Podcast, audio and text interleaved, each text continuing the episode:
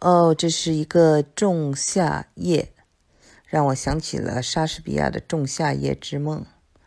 今天的天气非常的凉爽，我们这里下了一场雨，雨后呢，空气清新，我们就出去听了一场音乐会。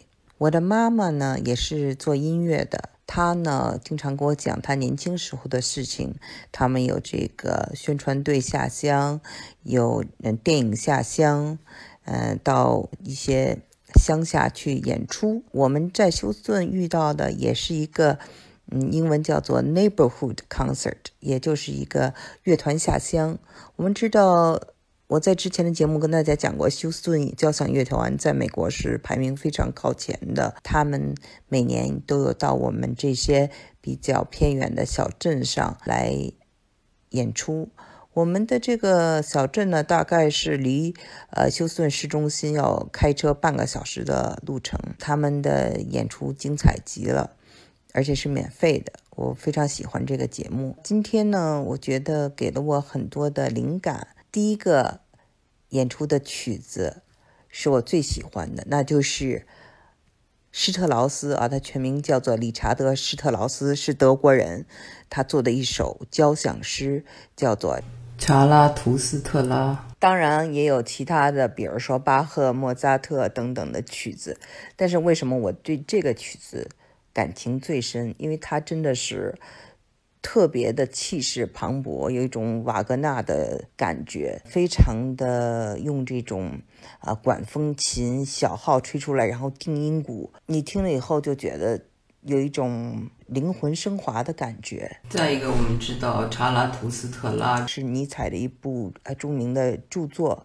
那么，这个施特劳斯他的这个灵感是来自于这本书。在中国的八十年代，我相信很多年轻人都看过《查拉图斯特拉如是说》。那么，这也是我当年哈呃的一部圣经一样的一本书。尼采这个德国人呢？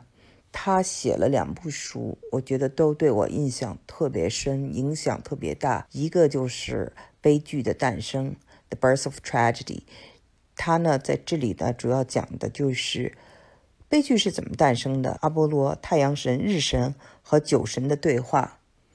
啊，那么酒神是我非常喜欢的一个话题。我在每次在很多次节目中都讲过。查拉图斯特拉如是说，对我印象为什么这么深？因为他呢非常有哲理，同时它是一种诗一样的语言。他的每一句话你都可以当名言警句给写出来。我当时摘抄了很多如是说里的名言警句，配上我画的画。早期在中学时候，一九九零年出版的书，包括一九九三年出版的书啊。我自己当时刚开始出书的这些图画都是我自己画的，甚至包括呃，一九九八年我出的那本畅销书叫做《从北京到加州》，里面有很多这个图画。我们知道哈，这个音乐又在一九六八年被一个非常有名的一个人叫做库布里克啊，斯坦利·库布里克，他拍了一部科幻的最经典的一部电影。叫做《二零零一太空奥德赛》这部电影啊，一开始就是放的这部音乐交响诗。库布里克是一个牛人，他的电影《洛丽塔》《发条城》，我相信很多人都看过，很多文青都非常喜欢他。我们在北京呢，经常跟朋友在一个叫做当代 MoMA 的地方聚会。就在大概是东直门二环那个地方，非常漂亮的一个建筑群，里面呢有喷泉、有电影院，还有一个非常有名的库布里克书店、咖啡馆。那么库布里克这个人呢，他是受尼采影响非常深。那我们知道《查拉图斯特拉如是说》里面，尼采呢有几个观点。一个就是他的超人学说，一个就是轮回的概念，生命的重生与轮回。那么，在这部《二零零一太空奥德赛》，当然也有人翻成《二零零一太空漫游》，我们都看到了这个影子啊。大家知道，超人在德语里是叫做 m o v e r m a n Uberman 这个 Uber 啊，大家现在都坐的这个优步车，现在你们就知道 Uber 是什么意思，就是 super 好啊。嗯，在这个电影里，《奥德赛》一开始呢，他讲的是这个人类啊，先是黑猩猩的这个时代。啊，过着非常悲惨的生活啊，互相要打架，有这个领地之争、吃的之争，同时还要防备这些凶猛的动物，嗯，就是豹子呀、老虎啊等等，就让我想起来了尼采的观点，就是人从骆驼变成狮子，再变成人。所以呢，他在这个电影里头，有一天啊，就是有一块石头，黑色的石头立在那里了。那么黑猩猩一摸这个石头，就来了灵感了，就有了工具，知道了用骨头可以敲碎啊其他东西，用骨头可以当做一个武器。那么他们就用这个武器，可以去嗯打别人，打别的猩猩，也可以去打那些伤害他们的动物。那么呢，就不再受气了，不再像一个骆驼那样，一下子呢就变成了丛林之王，变成了狮子啊。呃，动物们都不敢跟那时候的人类，就是黑猩猩哈。然后这是它的一个这个进化过程。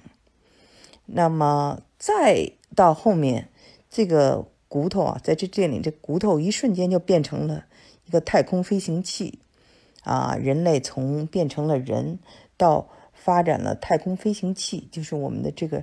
智商啊，我们的进化的这个过程的一个浓缩。然后呢，在这个飞行器的过程，人们探索这个月球等等呢。这个电影你们记住，是一九六八年拍的，美国人是一九六九年才登月的。但是他把这个月亮啊，这个表面就是拍的特别的真，而且呢，他在那个电影早早就预言了计算机还有这种智能有天会与人为敌，这个非常深刻，也非常超前了。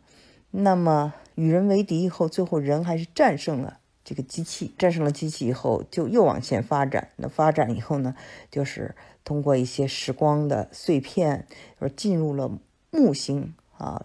木星是 Jupiter，在我以前讲过星象学里，木星是一个非常好的一个象征，比土星、水星都要好。进入到木星以后呢，它这个宇航员呢，叫做。Bowman，，他呢就经历了，看到了自己变老，最后变死，重生，重生以后呢，就变成了一个英文叫做 Star Child，就是星孩儿，变成个星孩儿。这个星孩儿呢，就是光明、美好和有一切的这种力量。那么就是这个我们著名的尼采所说的超人 Super Being，它可以是一个纯能量的意识。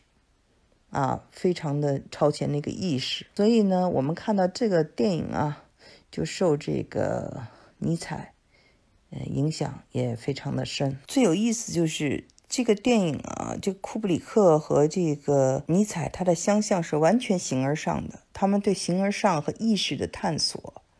嗯，这个电影其实蛮抽象的，但是我真的建议大家看一看，你会发现五十年前他们已经可以把。一个科幻电影做的这么的逼真，这么的像，这么的先进，你到今天来看，一点不觉得它落伍，因为它讲的是这种永恒的东西，讲究的是人类的这种意识，非常的经典。最后我得纠正一下刚才我的发音，应该是 Ubermensch，不是 Ubermanch。嗯，这个德语最后这个发音应该是 Ubermensch。好，今天节目就做到这里。